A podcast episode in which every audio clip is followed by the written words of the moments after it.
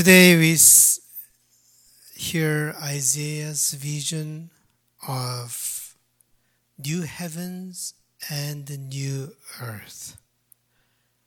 All the description, it is a beautiful picture.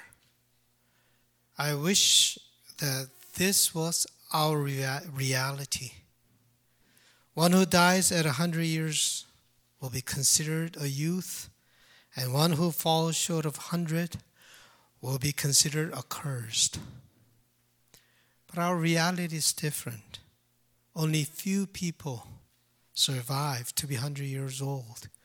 We have one person in our congregation who's going to be 100 uh, soon, but she's uh, at a nursing home. It is so rare that government gives you a congratulation letter once you become 100 years old. It says that the wolf and the lamb shall feed together, and they shall not hurt and destroy each other. He's talking about a peaceful world where there is no threat, danger, violence, and killing. People will not simply attack each other and exploit each other. But our world is different. I watch news every morning, and every single day I hear about gun violence, especially these days. Danger is all around us.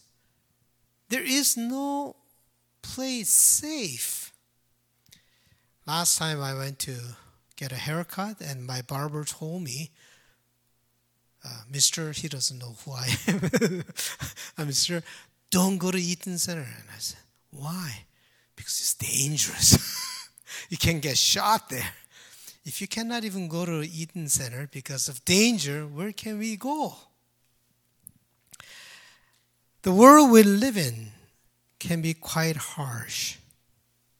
And as we are deeply engrossed in the world we live in, that dark reality slowly penetrates into our heart like osmosis.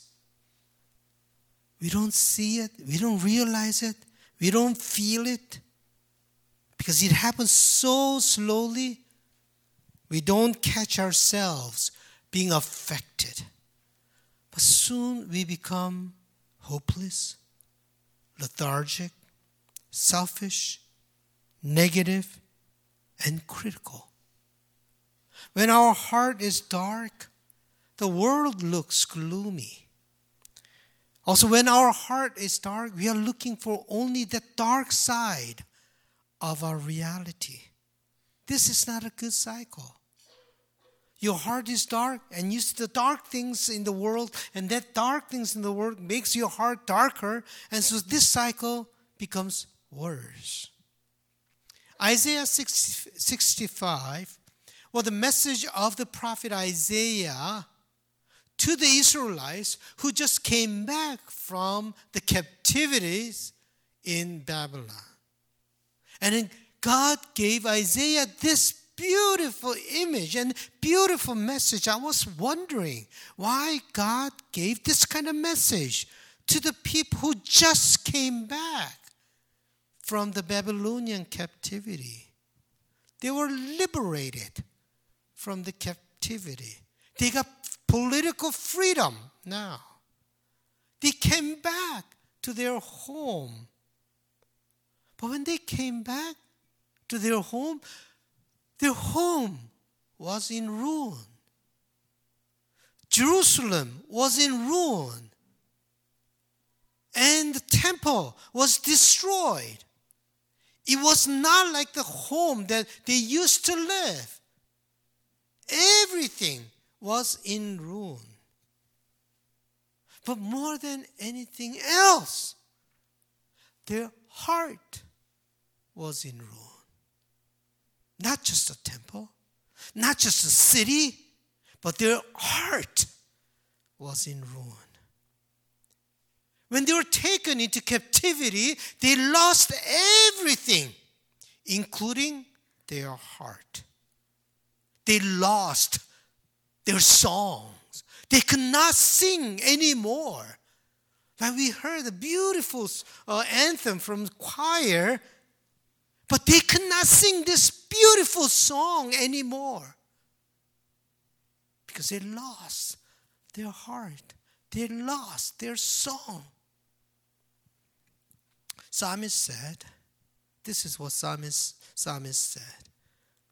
By the rivers of Babylon, there we sat down, and there we wept when we remembered Zion. Zion is Jerusalem.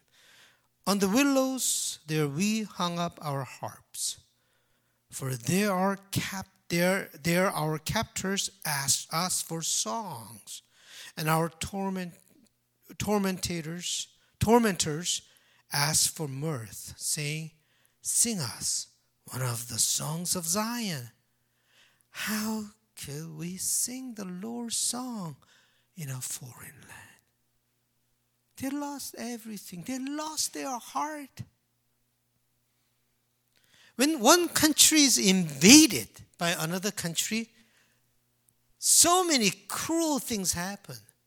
They don't just come and uh, invade you, they take everything. There's violence, humiliation, rape, and exploitation. All kinds of things are happening when one country invades another country. Last week was Remembrance Day. Under Nazi occupation, not only Jews were killed and exploited, but so many people were killed, and so many families were destroyed. They were affected, and the damage this violence inflicted on the psyche of the people could not be easily repaired. Once your psyche is damaged, once your heart is damaged, it is very hard to repair. Just because you have political freedom, that doesn't mean that you can enjoy the freedom. You are not truly free. Just because you are free politically. Just because you're back to your home, that doesn't mean that you're restored. True freedom is possible only through healing.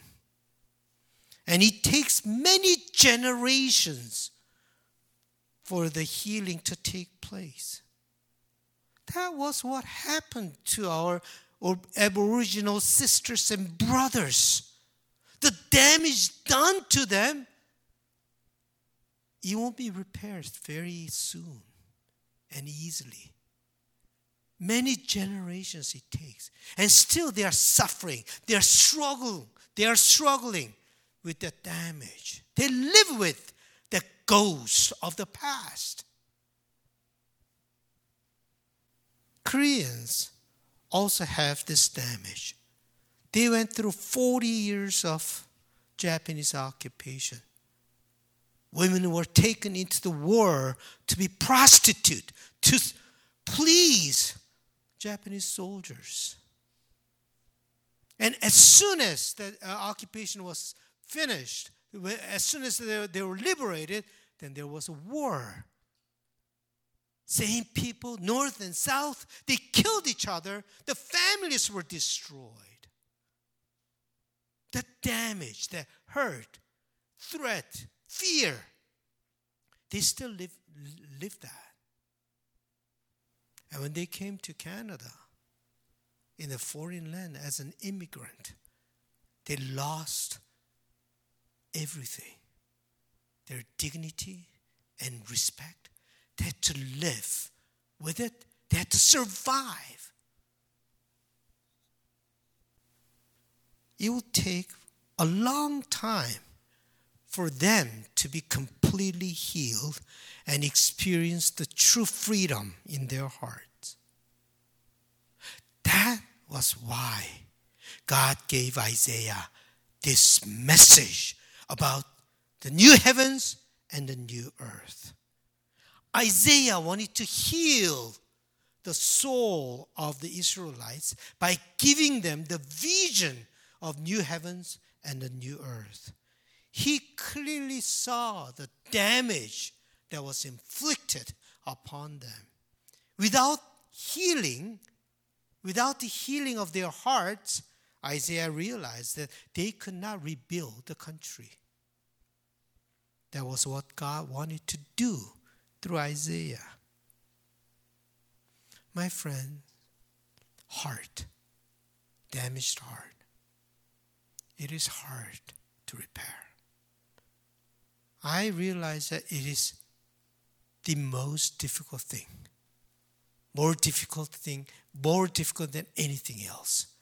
Once a person's heart is damaged, it is so almost impossible to restore that. The pain and hurt are often invisible. They manifest themselves in a different way without realizing. And then sometimes we wonder why that person behaves in that way. We don't know. But there is a pain and hurt working out. And sometimes we don't understand why am I behaving in this way? We don't even know what kind of hurt and pain are affecting us. Living in this harsh reality, our hearts have become hardened and closed. Jesus expressed this generation in this way. He said, But to what will I compare this generation? It is like children sitting in the marketplaces and calling to one another. We played the flute for you, and you did not dance. We wailed, and you did not mourn. We have become so desensitized. We cannot rejoice with those who rejoice. We cannot cry with those who weep. We have become so indifferent. We have become so hardened. When we can see and imagine the brighter future, healing comes. It is hope that heals us. Hopeless people cannot experience healing. When we have hope, we will hear the heartbeat of joy. That's why Isaiah gave this vision of new heavens and the new earth. New heavens and new earth are not what we human beings can create. It is what God gave to us. He said, For I am about to create new heavens and new earth. I mean, meaning God. I will create. I'm about to create. It is not you who can create new heavens and new earth. It is God who can. And Isaiah said, The former things shall not be remembered or come to your mind. In other words, our hearts are so lifted that in our memory, the ghost of their past, their pain, and their frustration and their anger will be lifted up from your memory, from your heart, so that you don't even remember that. In other, in other words, you'll be restored. Your heart will be restored. It is God who can restore our heart. Jesus came to do that. New heavens and new earth do not happen long time in the future. New heavens and new earth happen when you're in God. And that's what Jesus Christ came to do. This is and that's what St. Paul saw in Jesus. This is what St. Paul said. So if anyone is in Christ, there is a new creation new heavens and new earth, new creation. Everything old has passed away. See, everything has become new. Christ came to do just that. God wants to create a new heart within us. He wants to open a new world, a new life for us. The world may not change right away, but when our hearts are changed, then we can handle our harsh reality. When our hearts are restored, we'll see a new world and we can dream of a new life. We can dream of a world where the wolf and the lamb shall feed together without hurting each other. We can dream of a world where there is no discrimination, hatred, and division. We can dream of a world where we don't have to say, you people anymore, because we are all one. We will all live together in harmony, blessing each other. This vision of new heavens and new earth will cleanse our hearts by driving out the negative and destructive power from us. When our hearts are renewed, new life begins, new world begins. Let us not forget the dream and the vision of this new world. And let us try our best to achieve that. The other day I was driving. When I drive, I don't turn radio or any music. I drive in silence, quiet. I like quiet because that's where I can think. And it's wonderful to just uh, drive and think. And I was uh, driving to my Bible study on Friday, and these thoughts came to me. And then these three things that somehow God gave me. It is about how we should live. The first thought that came to me was we have to be edifying with what we say. These days, from news, from the leaders, the words that I hear are not edifying. We should edify each other with what we say. Let us be always gentle with what we say. Let us say beautiful words and communicate our love. Lift up one another with words we speak.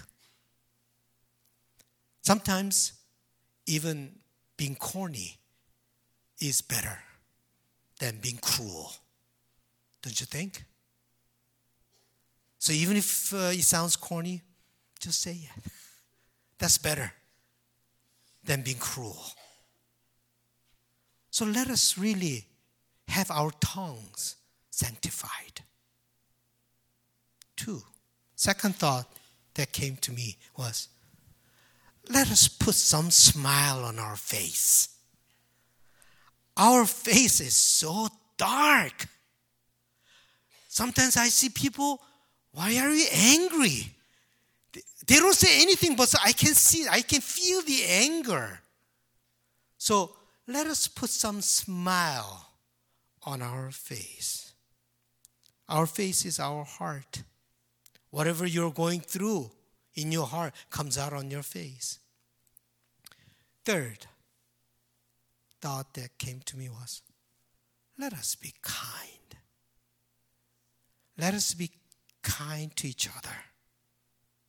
Not only the people that you like, but to everyone. When you walk around, open the door for others. When you drive, don't get so upset. Be kind to others. I mean, I told you before, you know, my condo, sometimes last time, she was just about few steps away, uh. She went in and closed the door like this. Why? Couldn't she wait? then two people go up and save energy right? Instead of going uh, up by yourself. Let us be kind to each other. These three things may not bring about new heavens and the new earth. Anyway, that's what God does, not I, we do. But at least we can exercise new heavens and new earth in a small, concrete way. When you practice these three every day, somehow you realize life is good. You see a new pattern in your life. So, what are these three things? First, words we speak. Two, smile on your face. Three, kind, be kind to each other. Very simple, isn't it? Let's do that. Right after the worship service, we go out to the fellowship hall. Let us practice that. Why don't we say hello to each other this time? Be kind to each other. Put a smile. Automatically, everybody's smiling, isn't it? How nice. That's a new heaven and new earth, right? Let us sing together.